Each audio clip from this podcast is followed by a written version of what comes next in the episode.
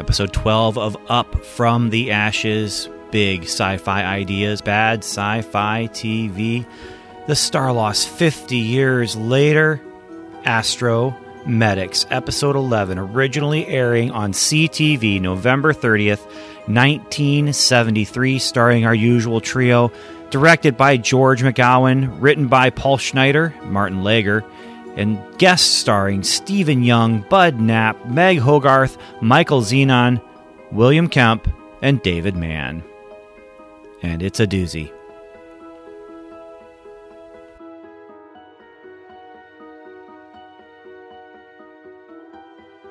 Hello, and welcome back to another episode of Up from the Ashes, the podcast about bad sci fi TV with big sci fi ideas.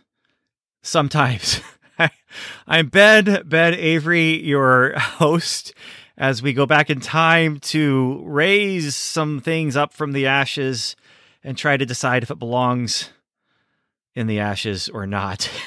and and for this episode, I am joined by Allan Reini, the author of, well, co author of a couple of books that I have really, really enjoyed over the years. And I am going to apologize ahead of time, Allan, for bringing you in on this episode.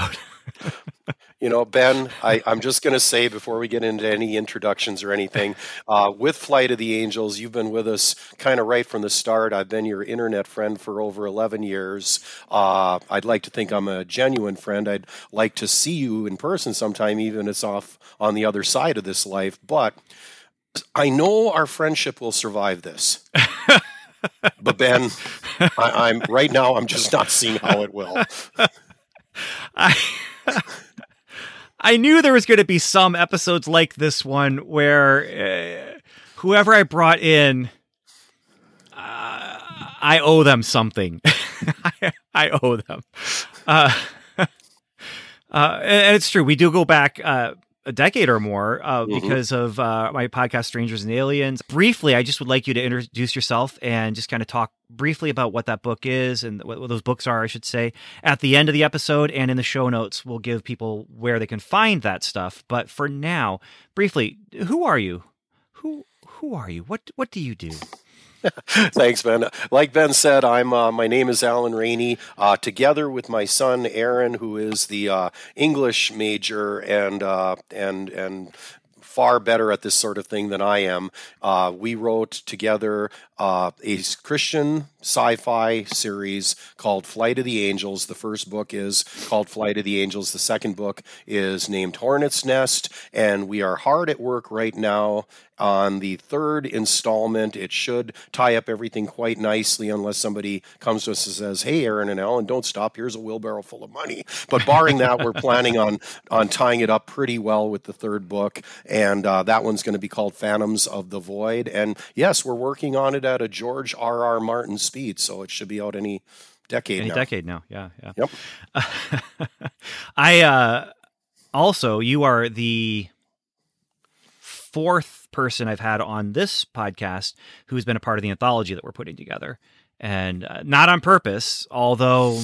It doesn't hurt to mention the anthology every once in a while. A time for everything, uh, be coming out soon. But um, like I said, didn't do that on purpose. But it is kind of nice to be able to see people face to face that I've been working with behind the scenes. So Parker was our first, uh, our first, my first co-host.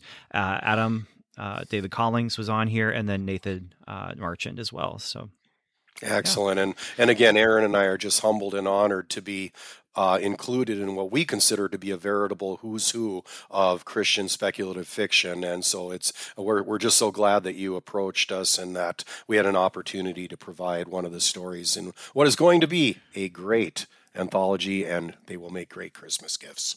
Yeah, yeah. Now, with all that out of the way, um, you're talking about Christian speculative writers. Let's, if, keeping with the religious theming, um, let's talk about this episode, which could be considered, if not the inferno itself, pot- uh, potentially purgatory. in this episode, it's oh. I, again, I felt I, like I was in a whole new circle. I really did. here's the thing: I, am not going to throw the the entire series under the bus because in all honesty, there has been some enjoyment for me out of the series. I do enjoy the series. I enjoy the concept. I enjoy the characters. Uh, uh, sometimes there are also times like this where I had just put this out of my mind. I knew that there was something like this coming. I knew, uh, you, I was bucking against the odds with every episode because I remembered episodes that were difficult for me to get through when I first got that DVD set. And and then I started watching and I started remembering and I mentioned before the Alien Oro when we did that episode. I was not looking forward to that episode. Uh re- rewatching it a second time because uh I didn't take notes the first time. And for this episode, uh I'm glad I took notes the first time because I I was not going to go into it a second time. Oh. I, I, I, Ben, I, ha- I had to watch it twice, unfortunately, and, and and unfortunately, I subjected my wife Becky to it twice, and I apologized to her when I picked her up from work because we only needed the audio the second time. The phone was just on the dash there, but I had to at least pay attention to it one more time if only to try to figure out what in the world was going on. Because again, hadn't really seen any of the prior episodes at that point yet, and it's just like it's like, what is the point of what they're doing? Why why do they even have that sonic room? This. oh man, yeah. So before we get into that, before we get into that. Uh, briefly, have you ever seen the show before? Have you ever heard of the Starlost before? Never, not until you forced me to watch it. I didn't force, by the way. I mean, this is all entirely of your own free will. Um, I begged a little bit, but I didn't force. so, um, okay. So, did you? And if I remember correctly, you said that you watched this episode out of context, just by itself, and then you went back and rewatched or, or watched the uh, the pilot episode. Yes. Okay. And and why was that? Well, again, even after watching it, I still had to get what the vibe of the series was. There had to be a reason why this series was made in the first place, although I was really having trouble coming up with that.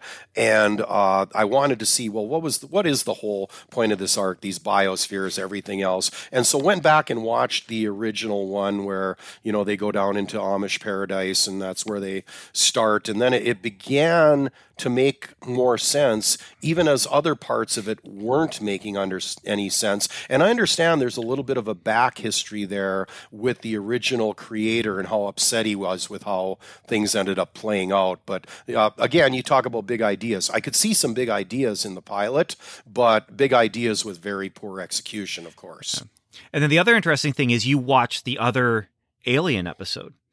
So I watched, watched Alien, Alien Oro with Walter Koenig. Yep. Yeah, yeah. And so you've seen the two episodes that include aliens. Well, I guess Walter Koenig comes back, and so there's a third that, that involves. I aliens. won't be watching that. I remember it being more interesting. I'll put it that way. And uh, the the guest host that I have lined up for that one, he asked for that episode. He wow. specifically wanted that one because it's so bonkers, is what he said. So, um, but that he's the one person that's going to be on this podcast as of right now who actually knew about the show ahead of time, who actually has watched the show ahead of time. He he actually is the guy who well, I'm not going to say too much more because if I can't get him, there is still a possibility that I might not be able to line him up. But um, yeah, he he asked for that episode, so I was happy to oblige, and it sounds like you will also be happy to oblige. Oh yeah, he can have it.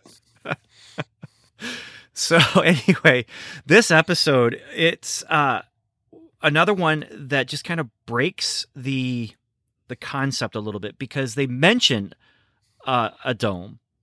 They talk about there being a medical dome, but they don't actually go to a dome. There's there, there's not a dome involved, and similar to the the Walter Koenig episode where they talk about a dome, they mention a dome, but they don't actually go to one, and that alone brings up this episode brings up so many questions and in some ways i feel like breaks the world building a little bit because there's so many things about this that just don't make sense. And we'll get to it as as we go through it. Um, so I've got my my outline that I'm going to read from uh, of the plot, and the breaks, the commercial breaks are are the breaking points for me. But don't hesitate to interrupt and comment on anything as we're as we're going through this because the the in the moment conversation is vital. So yeah.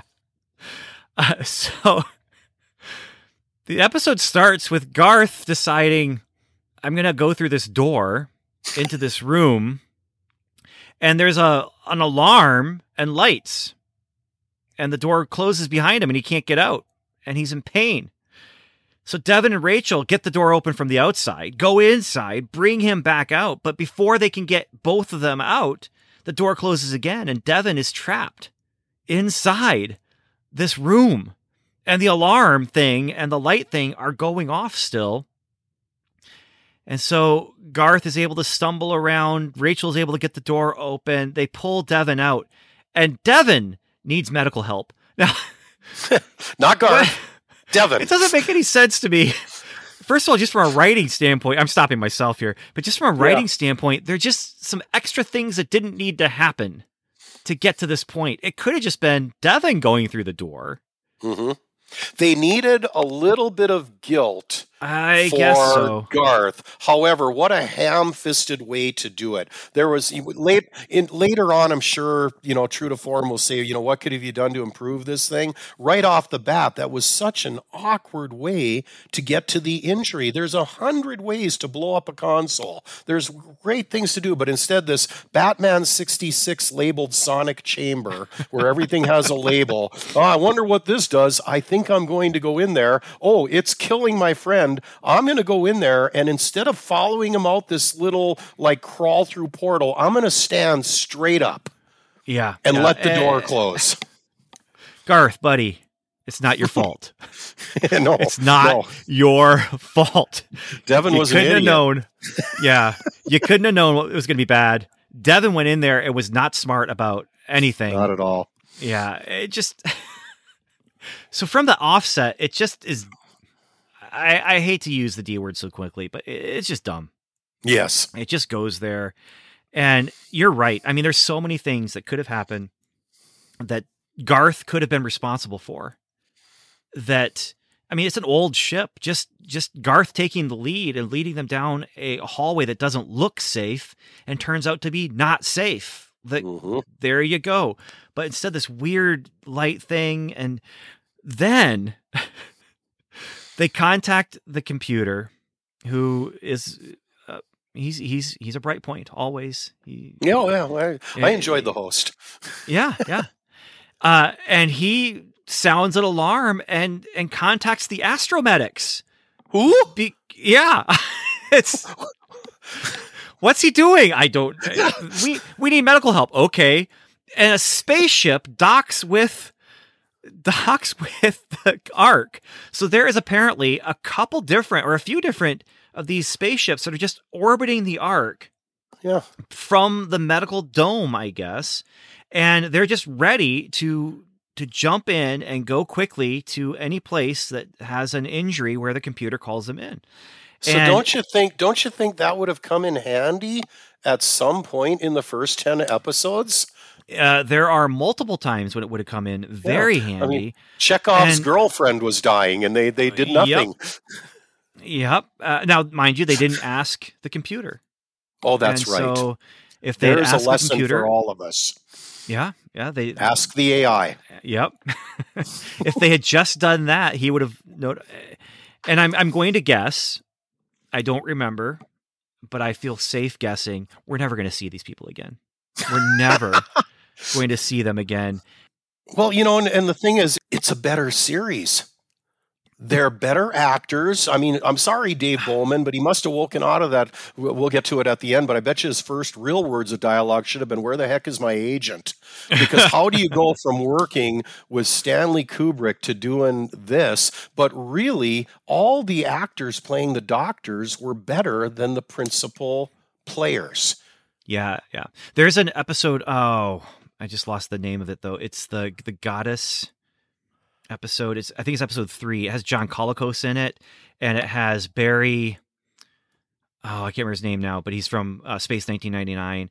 And there's Ah. just when they're on screen together, acting together, you feel like you're just watching a poorly or semi poorly written play, but being performed by two guys who are just they know their craft, and it, it's it's unfortunate because all three of our, our primary actors have had careers beyond the Starlost, but I just feel like this is not the showcase for their careers. and No. and I did just actually rewatch uh, 2001 recently. I rewatched it uh, actually about a week and a half ago. And it is interesting because Kubrick is directing it as Kubrick does. It's very cold. It's very calculated, and and Keir Dullea, we just looked up how to how to say his name. Keir Dullea. Goulet, Keir Dullea. which I didn't know till you told me. Right, right. But, but we did just look it up. Uh, Yes. Keir Dullea, uh, he acts coldly as well. Like there's, Mhm. it's one one of the interesting things watching it this time was just how, uh, on the spaceship anyway, on on Discovery, the two guys there, the most human character on the ship is Hal Oh yeah. and and they are the ones who are not acting human necessarily and they're the ones who are looking for guidance to the computer uh, until the computer causes problems for them but yeah eh, they had the deck stacked they had the deck stacked when they created this episode or this this series they had the deck stacked for harlan ellison ben bova uh, they Ursula K. Le Guin wrote an episode. I mean, they have all these things lined up. A guy who's in 2001, uh, Walter Koenig, Harlan Ellison wanted him to play one of the leads. They didn't want him for one of the leads, but they got him as a as a co-star and uh, and a recurring character at that.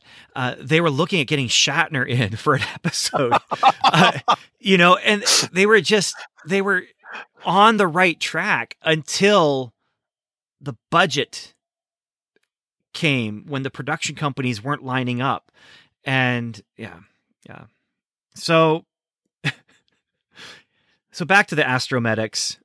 they they arrive with a really low stretcher and they put they put uh, Devin on the stretcher and they pull him away. Garth is acting really guilty, uh, but they they do medical stuff to Devin. They take him. We have some characters, new new characters. The the guest cast for this this episode. There's Doctor Jean. I can't remember her last name. Uh, who's she's kind of second in command for these medics and she has she does carry weight as far as the her voice and what she says and what she wants to do but she doesn't carry as much weight as Dr. Chris Trask he's the guy who's in charge of their ship and he's the one who makes all the calls he decides what's going to happen and then there's also his father Dr. Martin Trask who used to be the best the best of the best and didn't retire back to the dome to a life a life of of ease and, and a life of comfort. He stayed on this ship so that he could be out there doing what he's good at. But he, he no longer has confidence. And we're going to know he no longer has confidence because Dr. Jean is going to tell us directly he no longer has confidence. Yes, I appreciated that. I, I, I needed to be eh, eh, clued in. For those in the back who weren't paying attention, it, that line when she's talking, it actually felt like the writer I, I could just picture the writer in the room with the producers pitching the script. And he's like, look, so you have Martin Trask and he's lost all confidence, but it's starting to come back. And like he's trying to pitch the character and the arc to the producers. And then he's like, I'm just going to put that in the dialogue so everyone knows exactly what I was going for. And they don't have to worry about, you know, context clues that come from an actor who knows his craft. Right. Uh, so, so they take him back to the module, and when they get back to the module where all the medical equipment is, and it's, it's basically a, it's a space ambulance, and it's actually kind of a cool idea. I think Astromedics. I think you're right. There is a show in that. I mean, there's Space Precinct that was out there, Space Cops, you know, but yep. but you know, having uh, you know Doctor Crusher and the USS Pas- Pascal or whatever she had in the final episode of Star Trek: Next Generation, that's a cool concept for a show. Is just going from place to place, solving medical problems, and they would need they would need to upgrade from the Ghostbusters style Lego ship, though. I mean, maybe, sure, but but it works in this con- uh, context. You know, this is pre Battlestar Galactica, pre Star Wars, pre, you know, not pre Star Trek, but anyway, while they're getting ready to work on Devin, aliens come calling. Uh, aliens yes. call and they need medical help. I mean, they they aliens are calling Space 911 and they are answering and Chris is like this is my moment. I was placed on this ship for such a time as this to go and to help aliens. Well, here's where I understand Chris's motivation because he was looking face to face at the back of the Sergeant Pepper's album cover and he was he was talking to commander ringo starr. And in case you think i'm making that up i jotted it in my notes and i'm not making this up about the next time he came on screen my wife looks at me she says that's ringo starr so i can see where where chris dr chris was just a little bit starstruck, He's starstruck, by yeah. commander ringo Okay. All right. I, I I can accept that. It's it's better than what we get here. It's- it's a better show so the question is, can they get to the aliens? Can they get there? Yes, they can. But if they do, can they get back? Because they might not have enough fuel to get back. But they, it's aliens, and they need help. And so we have a commercial break. and I mean, we've we've we've kind of talked about this act, Act One, but this setup is just weird Yeah. and it does bring some drama there is some conflict but when you say conflict, of course you're you're you're beating that word with a big sledgehammer the way they did, uh, of Yeah. course, because uh, Dr. Chris belittling his dad. oh my It's word just like li- lighten up a little bit here. I, I get that this is supposed to be who your character is, but no, it just didn't. It left his character flat. Uh, they, they're like you already said, there were so many different ways to show that Dr. Martin had lost maybe confidence, maybe even lost a step or two, but for sure that was impacting his psyche. Yeah. But to have his own son beating the bumble dickens out of him verbally right out, right out in front. That was one of the things. The other thing that struck me that i found really entertaining is um, again you say it's mostly the dialogue because all these people had some acting chops but let's talk about we need to talk about rachel a little bit and how she emotes. Because at one point uh, garth says look at rachel. She's going mad with worry. Is she though? She's- that this is where it's sometimes sometimes it's helpful to tell not show. Because this, if it's not if being shown- can't show it. Yes, yeah yeah she and, and and we've had this problem with her where she's I, I don't know if she's being intentionally understated but i'm going to guess probably not. I mean there's just not a lot of of things going on there but i feel like for her different directors might get more out of her because there are some episodes where she has done some things where she actually is acting and emoting and and and the same with Garth and Devin too. But you are absolutely right. Like in this, it, you're getting nothing from her, and it's it's unfortunate. And this is where I was worried about an episode like this because I don't want to just dog an episode, but for this one. I have a real hard time finding things that are interesting and good about this episode. And when we're talking We'll about big there. sci-fi We'll- ideas, yeah, but we'll get there. there is one good thing I'll throw out there right now, and you had uh, already alluded to an element of this: the outfits for Yes. the crew of the Astro ship, the Astromedic ship.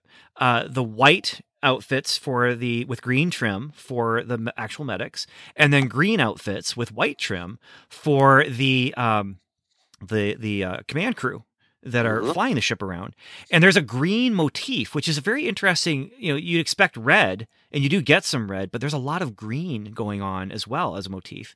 And I actually made a note that was really snarky about how there were windows that were just green screens that weren't being used.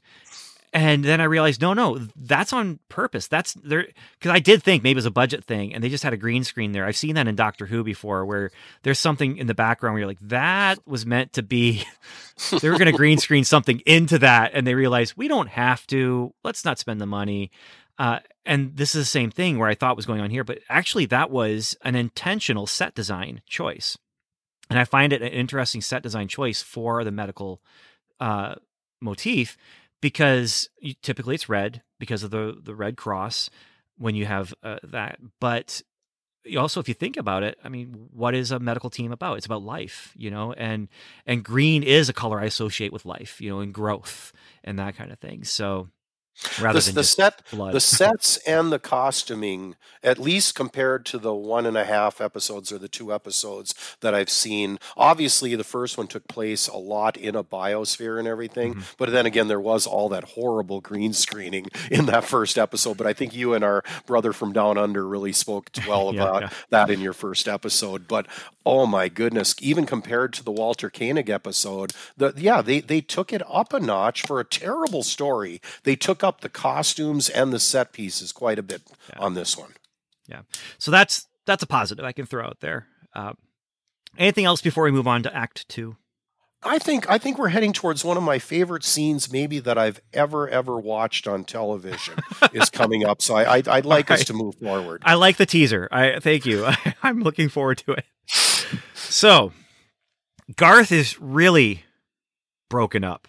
He's just and and you could tell he's really broken up because he's saying things like I'm very guilty. I feel very guilty right now.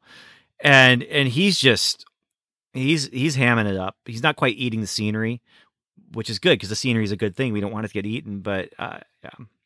Old Dr. Trask has a conversation with Rachel about the will to live and about how you know the arc is all about humanity's will to live and to survive. And the will to live has kept Devin alive so far because there's something that doctors just don't understand, and that is that will to live. But Devin needs surgery. Old Trask can't do it, and he can't order young Dr. Trask to do it. So Garth gets a plan. You could see the wheels are turning. He asks, wait a minute, if we can't get to the aliens, then that means that young Dr. Trask will operate, right? Because he's got nothing to do, right? Which is already misguided because young Dr. Trask is already consulting with the aliens and they are doing a Zoom con- consultation. Uh, and he is, he's, he's, uh, medical, medical online doctor kind of a thing. And he's finding out information from them, giving them advice. They're, they're, they're already doing consultation, but Dr. Jean argues with young Dr. Trask. She wants him to save Devin, but the aliens are far more important. And there is one interesting piece that gets talked about, and that is where Rachel's saying Devin could be the reason the ark gets saved, and they actually say, well, the aliens also could possibly be the reason the ark gets saved. We could get help from the aliens. And in some ways, if you're looking at it, the math that way, the aliens are probably more likely to be able to help, except that they're idiots, and we'll get to why they're idiots Yes. soon. Yes, and at, fir- at first I was tracking with you, except for the fact that so are our three principal characters. when when I watch the opening of this show and says the uh, the the fate of all mankind rests on these three young people. Well, first of all, not, Not so young. young. Yes, exactly. But then the second thing is if our fate really rests on the competency of these three, this remember the same ones that went into the sonic chamber, pulled one guy out and stayed in anyway. And I would imagine throughout the series they continue to make mistakes like this, like uh, in the Alien Oro, not propping up the side of the alien spacecraft, but trying to hold it up. I mean, have you heard of a wedge? And and yeah, so yeah, and that one, there's no excuse for that one. Some stuff, there's an excuse for it. They don't. Yeah. I mean, they're new to technology, well, sure so they even are, as they're learning about that. but a wedge, Yeah, fulcrum. that- I mean, That should be your basic. I forget Yeah. the name of their original Cy- Cypress Corners or something Yeah, like yeah. that. Yeah, uh, that should have been basic toolmanship in the back in Cypress Corners. My point is, if we are really relying on the future of humanity, if we're relying on these three, we're kind of doomed. So yeah, let's see what the aliens bring to the mix. based on this episode, I would 100% agree with you. Based on the rest of the series, I, I, I'm 33% with you, but I do. They have the drive, they have the the motivation, and in most episodes, they're looking for information and they're looking to find people who can help them. This episode, there's not a lot of that going on, and yeah, if you're if you're looking at just this episode, well, yeah, they're not Well, I mean, they, they, they look for help from the doctors. It's like, you guys know all about, we're heading to a star. You know about the accident. Can you help us a little bit with the navigation on, uh, that's not our specialty. What is this, union rules? What's going on Your- here? Your ship is that the arc is different than our little ship here. It's it's Yeah, yeah, exactly. yeah. I mean, uh, let's try a little harder. Instead, we're counting on these three people from Cypress Corners instead of people who might even have a modicum of skill in astro. What is it? Astrogating, which is also yeah. well labeled with Batman sixty six labels. that was big, big, Very big on there. Yeah. Couldn't mistake that. Okay, so this argument, though, I will say this: this argument ends with a great one-two punch of of line of one-liners. Uh, Jean is not happy with Doctor Chris. Chris clearly not happy with what she wants to have happen, and he says to her as she's walking out, unhappy, "Jean, I'm sorry, I can't be the man you want me to be." And she turns back and says to him, "And I'm sorry you can't be the man that you want to be." And that that's some good dialogue right there. That was It's- not bad. That was not bad. It's it's the best two lines of the of the episode. I Yeah. Oh wait, wait. if you're talking you're getting- unironically. okay, if you're because you're, getting you're getting to the best line. You're you're almost there. You're getting there. so they're going to help the aliens. Uh, meanwhile, so Devin goes into some kind of seizure attack and rolls off his bed. And I want to say the single worst awful acting to date on this episode and there's or on this series and there's been some bad but he's there's weird moaning weird groaning weird expression on the face his his the I was reminded a little bit just because of his hands of of a Shatner kind of a, a, a pain moment for Shatner where his arms are going up, you know. Yeah. But um, but the rest of it, no. I mean, it, Shatner can act circles around what's happening here, and and I, I I- I shouldn't be mean to Shatner. I I know we can make fun of some of his mannerisms when he acts, but he is actually I, I find him to be a, a decent actor. He he acts well. He, he and he does what he does. He does it well. Devin does what he does, but in this case, I would not say that Keir Dullea is doing it well. So, uh, I don't know how Stanley Kubrick would have directed this, but our directors for this episode, who, uh, that's the one that I didn't look ahead of time to see. Director is George McCowan, and he he's won a couple awards, been nominated for some things. Oh wow, though, he directed Frogs, the 1972 uh, environmental disaster movie, and directed a couple episodes of War of the Worlds TV series from the 80s. Directed Hart to Hart, Fantasy Island, 15 episodes of Fantasy Island. Directed oh, and we have a we have a connection already. He directed an episode of The Littlest Hobo. Nine Oh, episodes of Charlie. Yep. Nine episodes of Charlie's Angels. 14 episodes of Starsky and Hutch, 10 episodes of SWAT, 23 episodes of Cannon, three episodes of Streets of San Francisco. This guy worked 11 episodes of Mod Squad. He directed the Magnificent Seven Ride, uh, which is one of the sequels of the Magnificent Seven. Uh, this this is a man who the Starlost did not kill his career, and and that and it didn't start his career either. It was just Yeah. a, Well, a minor stop along the way. But keep keep cashing those checks. so, well, yeah, his his Starlost checks. Is Yep. Oh, oh there's got to be residuals. You're you're keep, That's you're true. probably keeping food That's on the true. table right now. You know what though? Here's the thing. He also directed The Beehive, which is an episode that's coming up. That's another one that that one I remember vividly. That one uh, I could not put out of my mind. At any rate, apparently George McCowan said, "Good enough."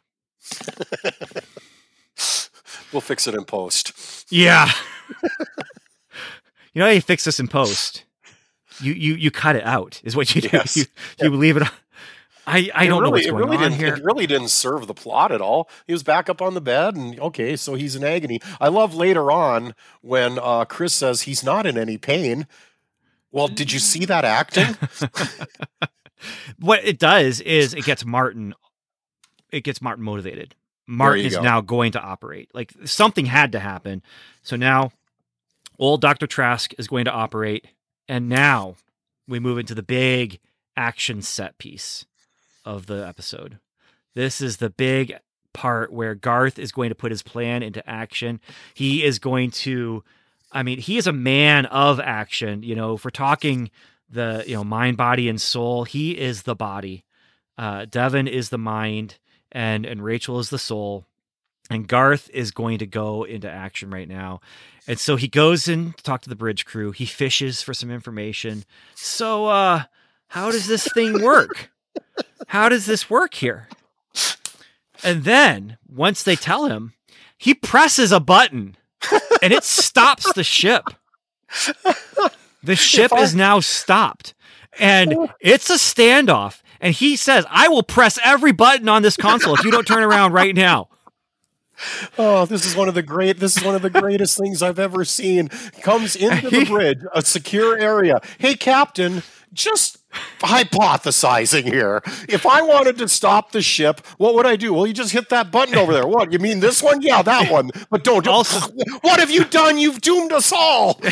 Because because they may not have enough power. Yes. Now they don't have enough power to get to either place, the aliens or the Ark, and and they, they have to like figure out where the Ark is. They have to triangulate. Like it, it I mean, and he's he's standing there with his hand very close to some buttons, Yeah. and it is very very intimidating. Absolutely. That is Uh, that uh, is great filmmaking. So Doctor Trask gets on the on the radio, and, and they they have their. This is one of those great moments. This is like this is like the Wrath of Khan, where where Shatner and Montalban are never on the set at the same time, but they're talking to each other over the comms, you know, or Heat.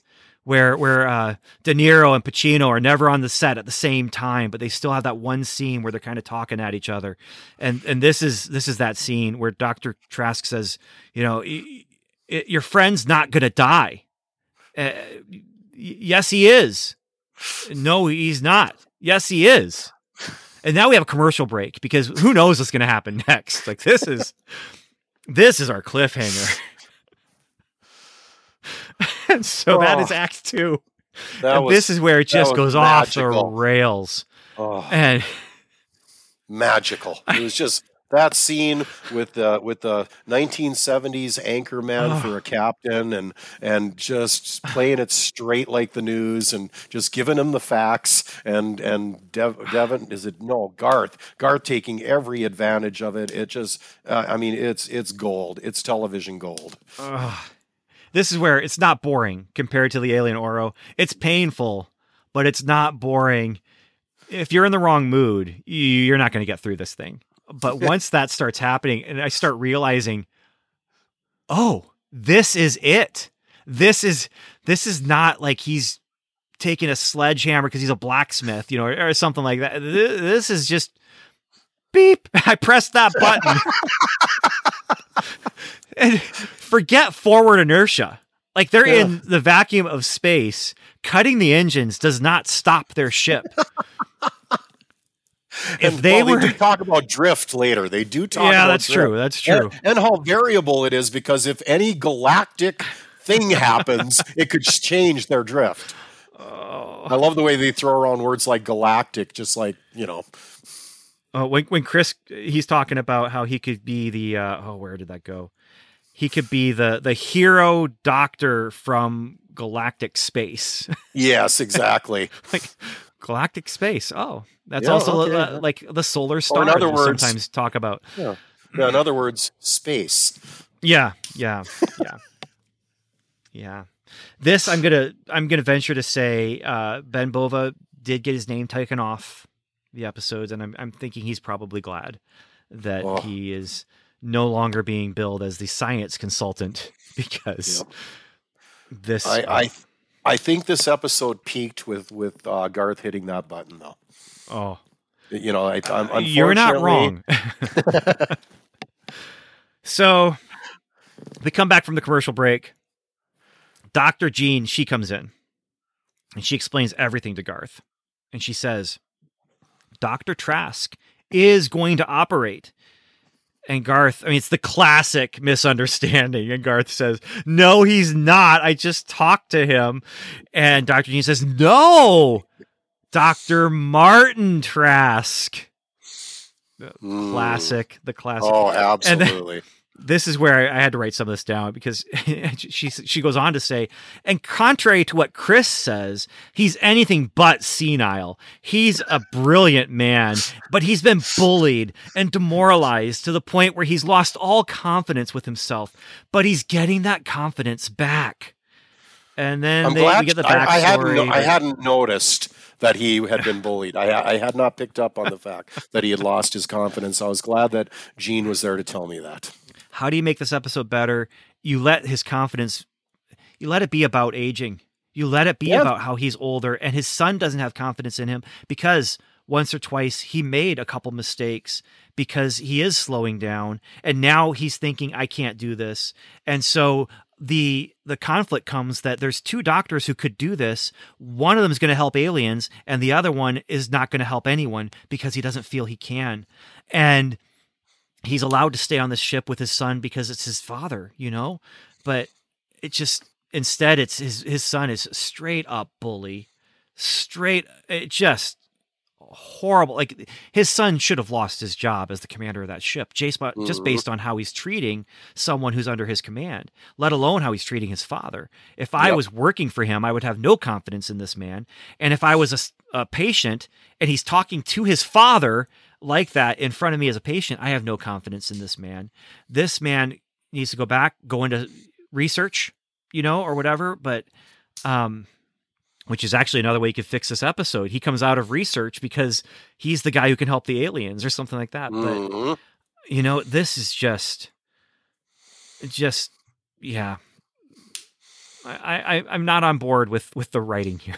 the, the, those two lines that I mentioned earlier, I truly believe great lines, but this stuff not not great. So, what's good about this is Garth leaves, and now they can resume normal operations. The tense action set piece is now over. and they realize, wait a minute, we might have enough fuel or whatever it is that we need to get back to the ark if we can get the aliens to come to us. Great plan. So now the aliens are going to come to them. The aliens continue to give Chris symptoms, but Chris can't diagnose anything. He's just missing something. He just Hmm. keeps there's just something going on and this is where he he acts. He's he's saying, "What? What?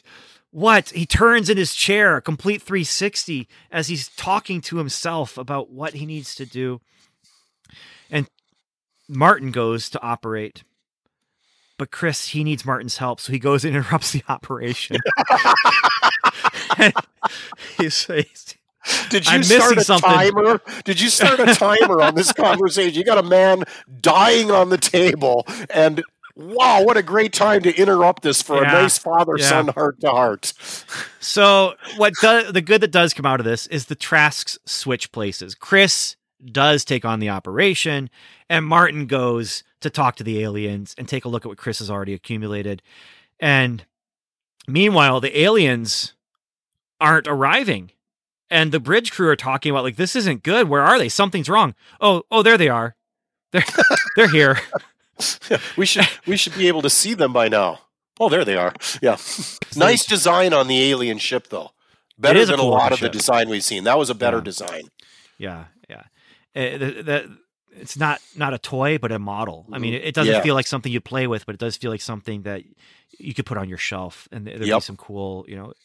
Um, yeah, but this is one of those things, uh, and that's the end of Act Three. But uh, where this script, there's just so many things that just happen to bring a false sense of drama, but then just diffuse the sense of drama completely by just saying, "Eh, eh it's okay."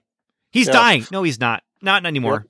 Yeah, I mean, uh, Chris is either an extreme self-deluded moron or he's a pathological but pragmatic liar. Because he wants to go see the aliens and says, "Oh, he's going to die. He's going to die. He's going to die." And then all of a sudden it's like, "Well, my dad actually is the best at this." Even though a minute later he was shouting into the microphone, "My father is a senile old man," and all I'm thinking is, is "This an open com?" I can just picture Martin going, "I'm right here." But he's heard it all before. I That's mean, true, This is, has. It's, this is absolutely an abusive relationship, and it's going to be resolved in an hour. But Oh yeah, don't it's take any re- life. It's going to be resolved while Devin is dying. Yeah, eh, don't take any life advice from how to how to work through family trauma from this episode because it is it is not realistic at, all. But uh, speaking of not realistic, as we go into Act Four, there's a lot of medical stuff happening, and there's a lot of medical sounding words that are being used, and there's a lot of scanners being used and and things, but who knows what's happening with this operation? There, there is absolutely nothing to latch on to other than sometimes they say, uh, "Is it bad?" Yeah, it's it's bad, but oh, now it's okay, and it just. My note was everyone's doing things that kind of look like emotions.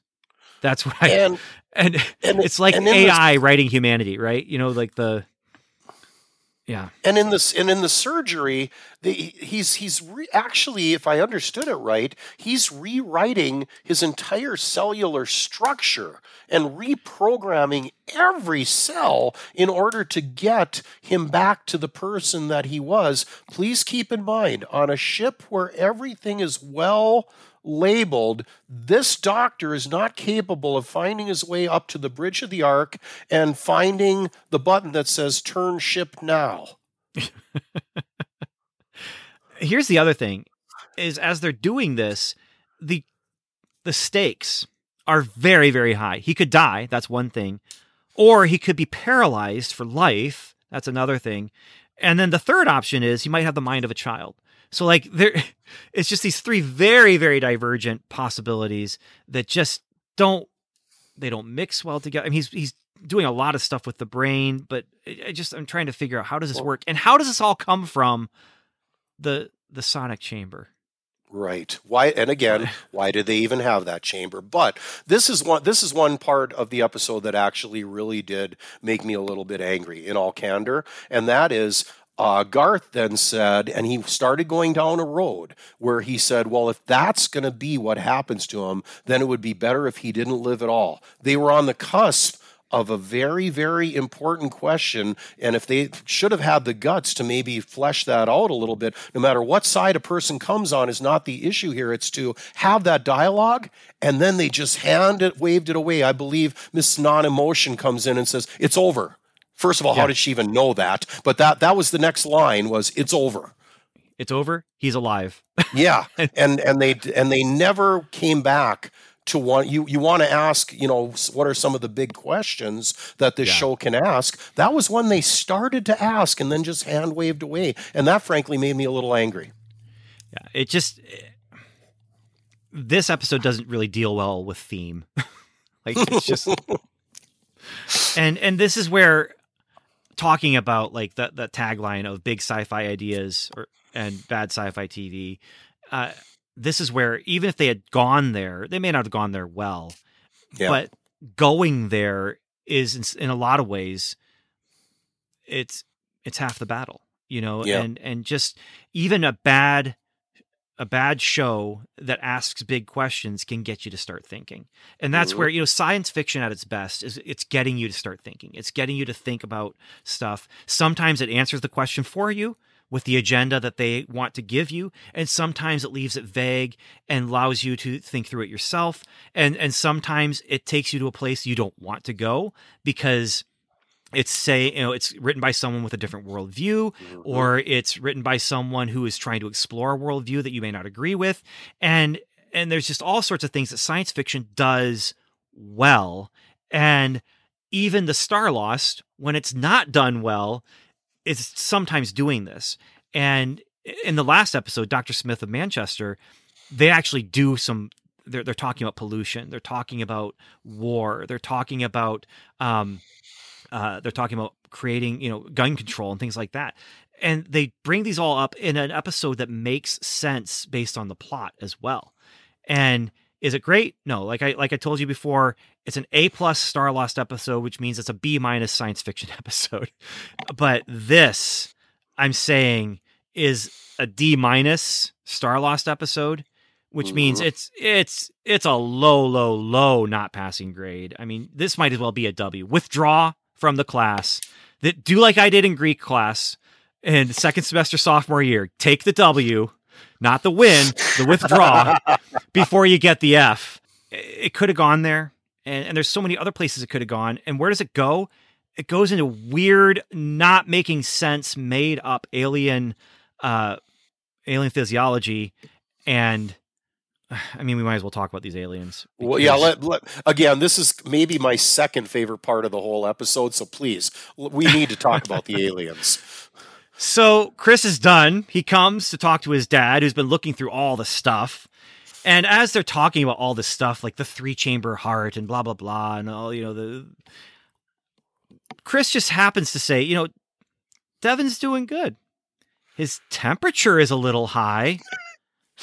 Temperature? Temperature? Wait, wait just a minute. You almost expect him to say, You crazy, you crazy, stupid fool. You've you've solved it all. Because temperature, wait just a minute. They they come from a planet that has no change in temperature at all. They're like reptiles. I didn't look this up, but the aliens have three chambered hearts, and so they don't have any temperature regulation. They went into a spaceship that doesn't regulate temperature because they don't even think about temperature because they don't understand temperature because the planet they come from doesn't have any differences in temperature. So they have a space program, but have no essential knowledge of their own physiological survival needs. And now I- they don't understand why they're sick. I, I wrote in my notes, which I left at my office, so I'm doing this from memory, but I wrote in my notes, they don't need a doctor, they need an HVAC contractor. They, their is- air conditioner is broke. That's what they I- need. Isn't there a biosphere full of refrigeration people? I- there may be, there just may be, but that's it. They figured it out because Chris just happens to mention Devin, all of these options that could go wrong with him paralyzed, brain dead, death. And he's got a little bit of a high temperature right now. Yeah, yeah, Oh. yep. You That's what's wrong with crazy, you. idiotic fool. you might have just saved the universe.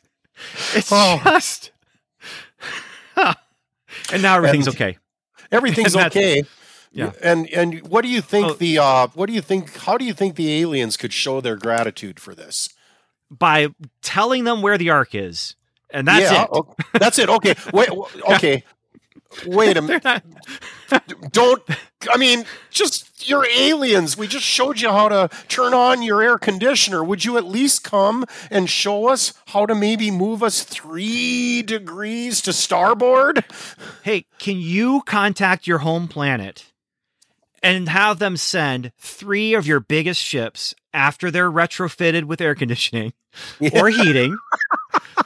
have them send three of your biggest ships and just pull us just a little bit.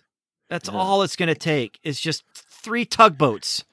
And I I mean, I'm going to use this term improperly, but does this entire population of the ark do they all suffer from some hor- some sort of Stockholm syndrome, where it's it's been generations and they've just said, yeah, we can do anything we really set our minds to, except turn this ship two degrees.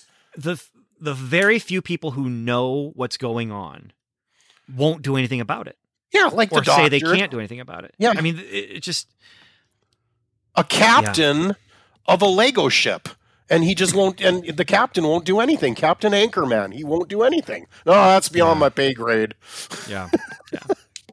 So they're able to get back to the Ark. They dock with the Ark, and as they dock, Devin is he wakes up. He's fine. Uh, he maybe still has a little bit of a temperature, but he's fine. and and as they're docked, they get called to another dome for another emergency, and so the astromedics leave to go to help another person in their show for another episode of their show. Yeah. And none of this makes sense from a world building sense. It doesn't. The whole idea, the whole concept is all of these domes have been cut off from each other. Yes.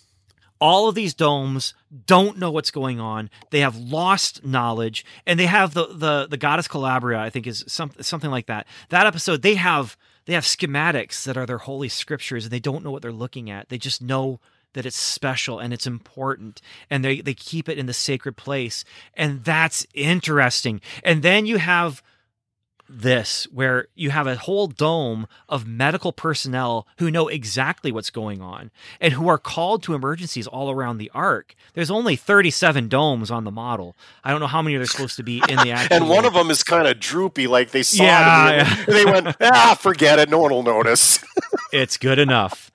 I- there, there's a lot of this where it feels like the Ed Wood, yeah, cut print, you know, but it's beautiful i'll be remembered Yeah. for this and they are, they are remembered for it. What little they are remembered, it's for this. But they, yeah, it just this breaks the it breaks the show almost.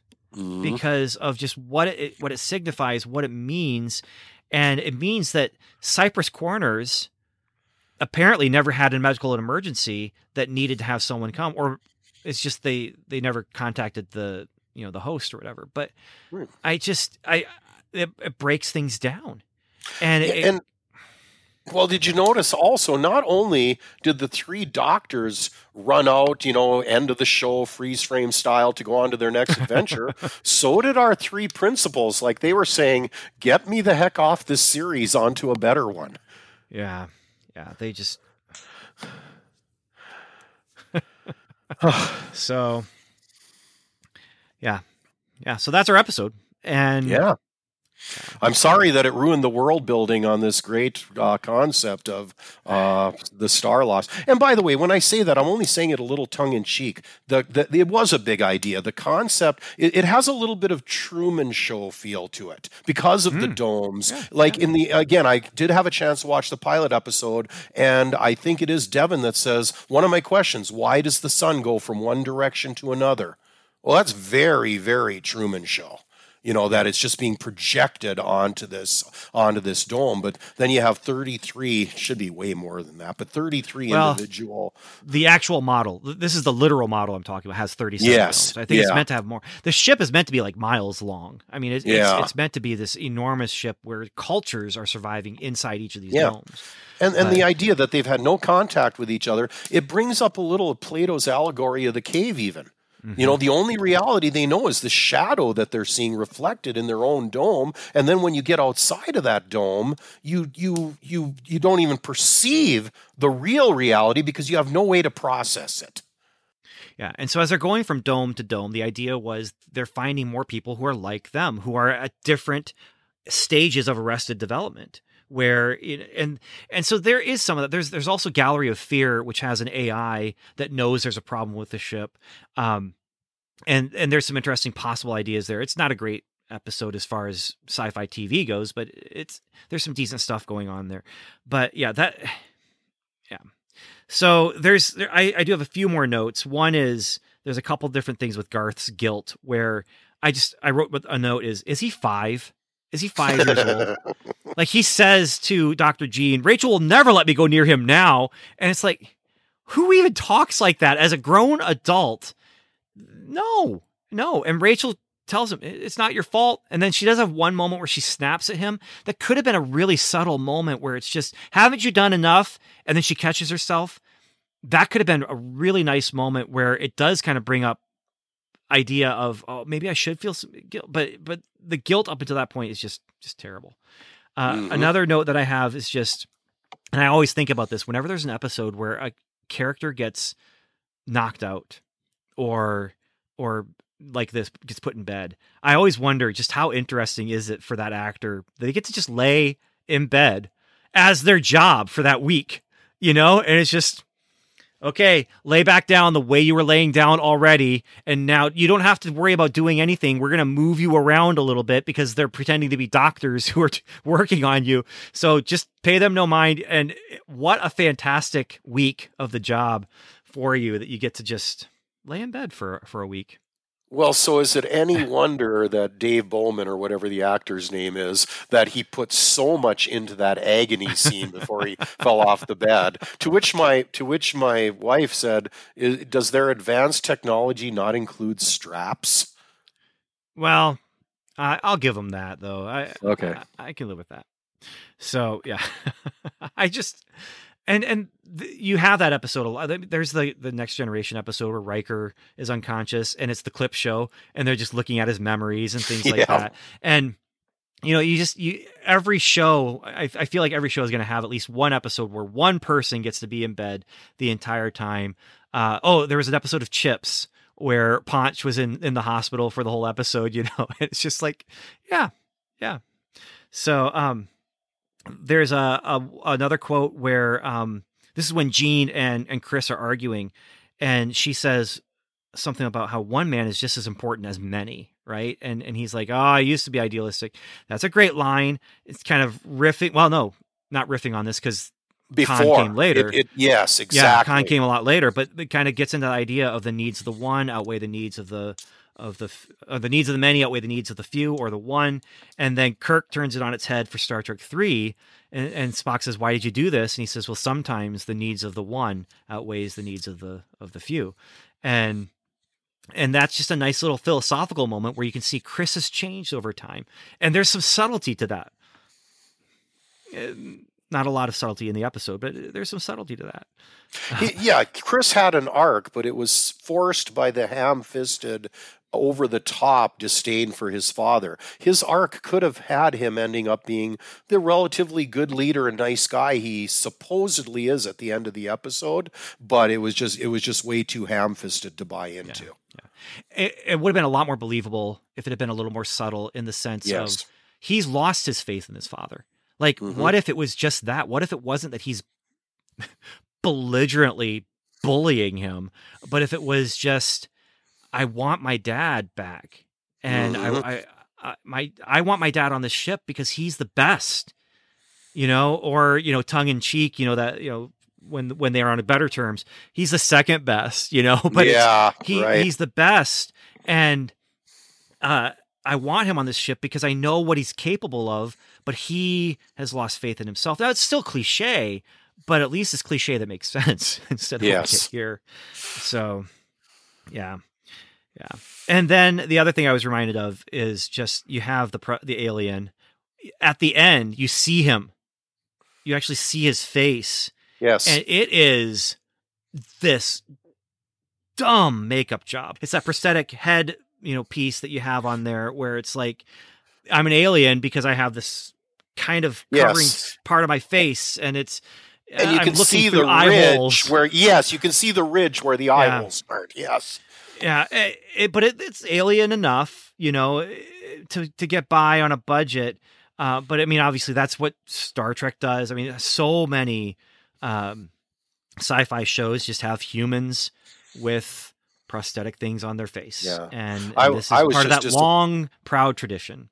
I was just disappointed that it wasn't actually indeed Ringo Starr. That that made me sad.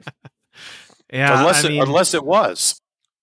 at at this point, I, I think he was still pretty busy. Um, Okay. Yeah.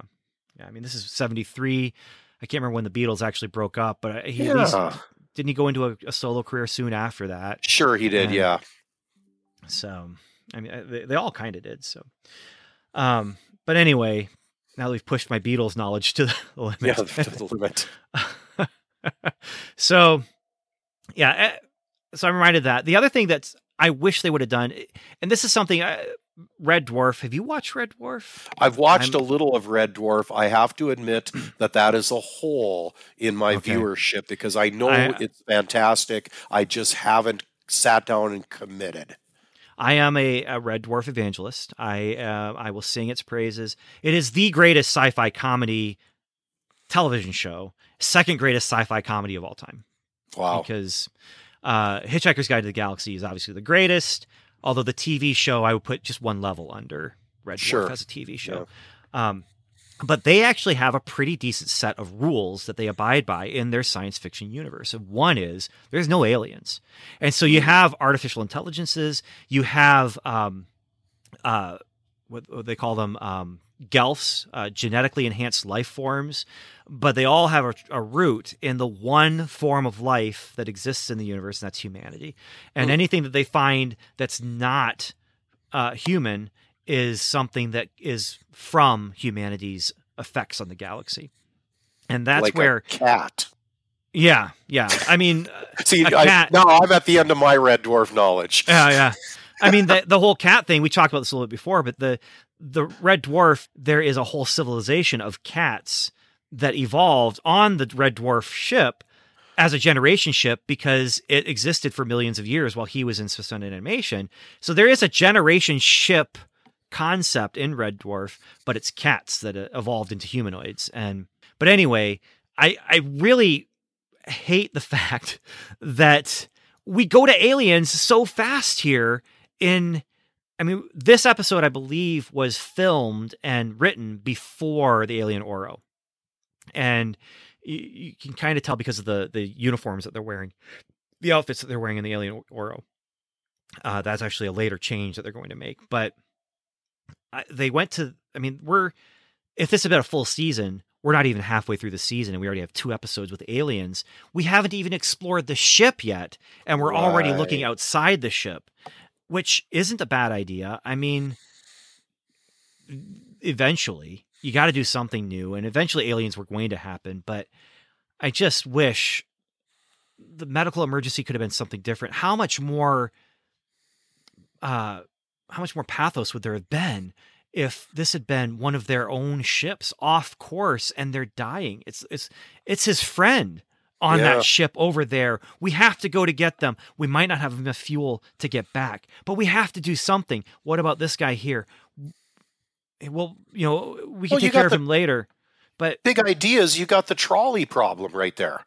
And and they tr- Yeah, they tried exactly. to address the trolley Exactly. problem in this episode. They did it poorly, but they tried to address it.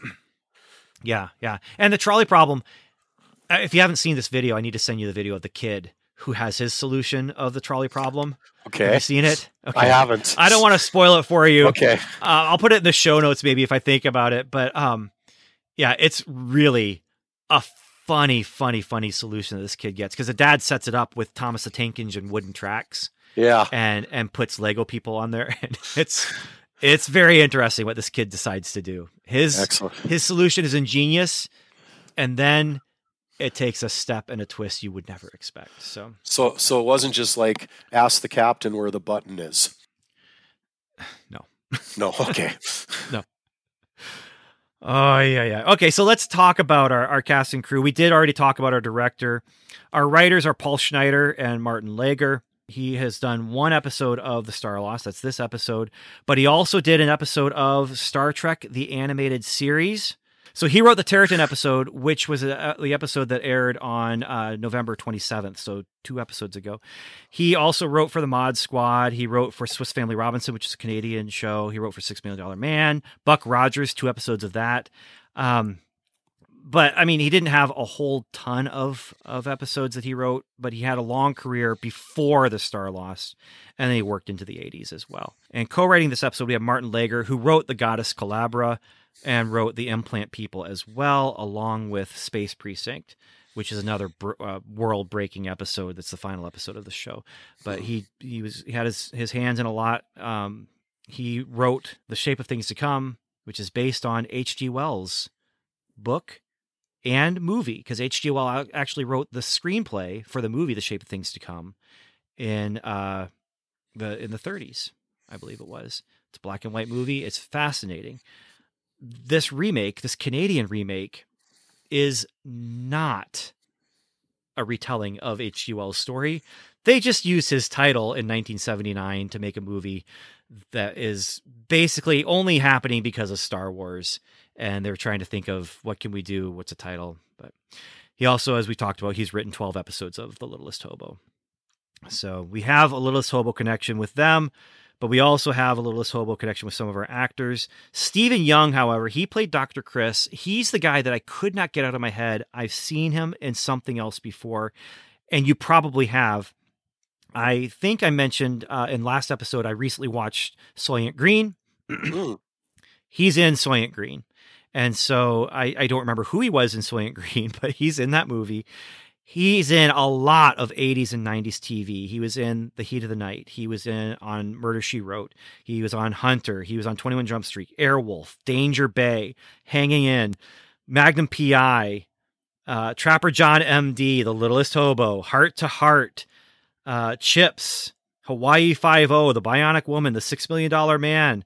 Uh, he's in a, a Streets of San Francisco, Police Woman, uh, Police Surgeon. he was, hmm. uh, and so this guy, he was just a working actor in Hollywood and in Canadian Hollywood because he's wow. also doing a number of the shows here in Canada. But um, that's where I, I know I'm probably recognizing him from uh, Bionic Man or Six Million Dollar Man and Bionic Woman and Chips. Those are all shows that I've watched just recently, and and he just has a he has a face that's not quite a leading man face, but it's very very close, and he can be that that that uh that guest star that you need to mm-hmm. hold his own with the leading man. Um, Budd Knapp played Doctor Martin, and Budd Knapp, uh, if you look at his IMDb, he another working actor 81 roles, did a lot of different things up into uh, 1981. Uh, he did just pass away in 1982 then, and so like he he worked up until up until he passed away. Um, Meg Hogarth, who played Dr. Jean, she did a lot of Canadian television, and uh, it was just yeah, she just was a working working actress, and then we also have Michael Zenon, who played the alien commander. That is your Ringo Starr. Mm, and disappointed. He, uh, his last uh, acting role was in 1977, but he just passed away in January of this year. Hmm. So yeah, he it was, was that 34, and yeah.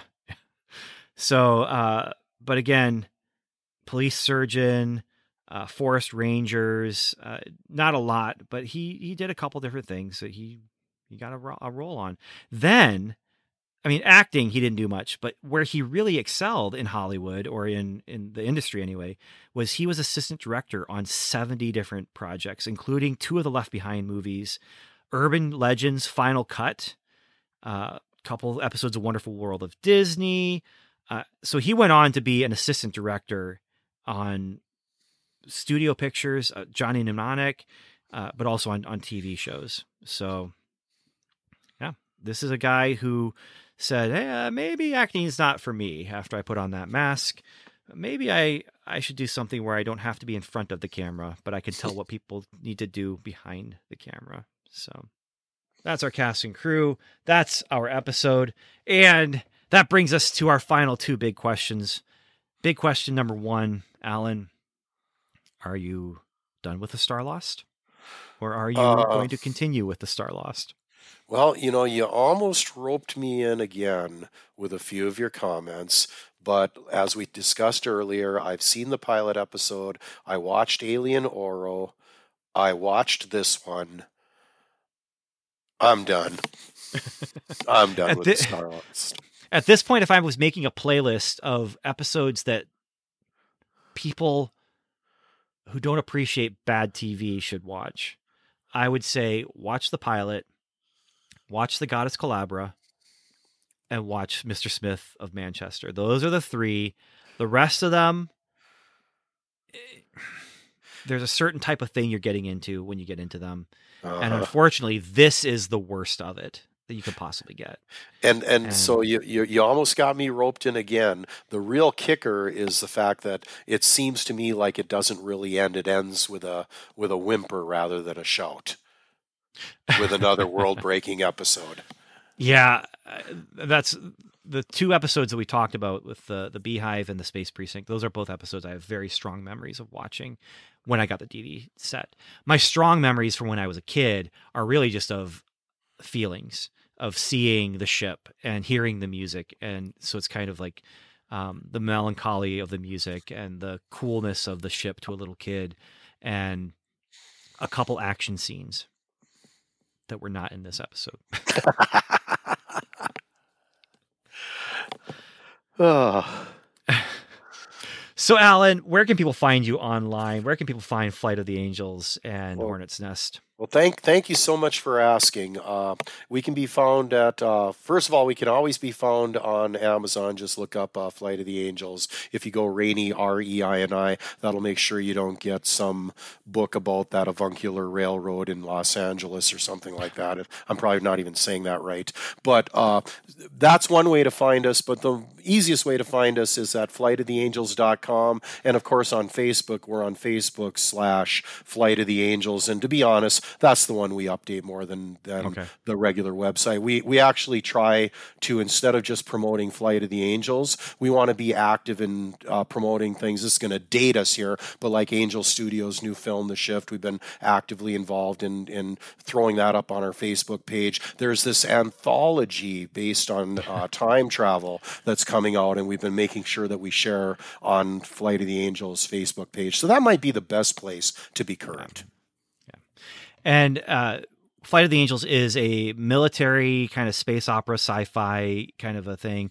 Um, when I read when I read it, uh, there are things that I was reminded of with like some political intrigue, like Babylon Five. But then the um, it follows a group of people who are in the Flight of the Angels, which is a, a wing of of uh, starfighters, and so kind of reminiscent of Star Wars, Battlestar Galactica, and so some things like that. And so yeah, so that's that's the kind of book that it is, and I also endorse it. I I really like them, which is why I originally had you on the podcast 10, 11 years ago is because I read it and I liked it. And when I read something I like, I want people to know about it. So that's that's what I do.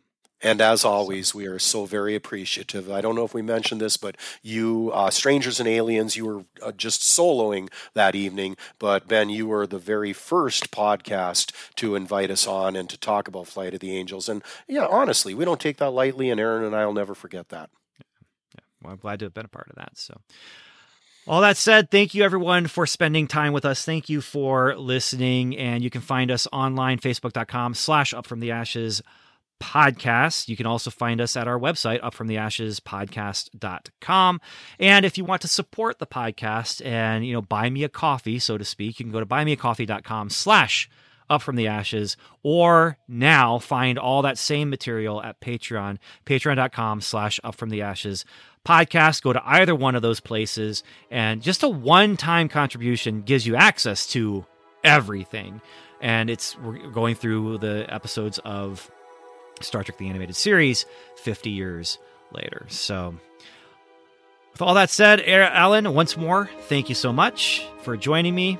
And thank you everyone for listening. And as you are going through that giant Earth shaped arc of life, Stay out of sonic chambers.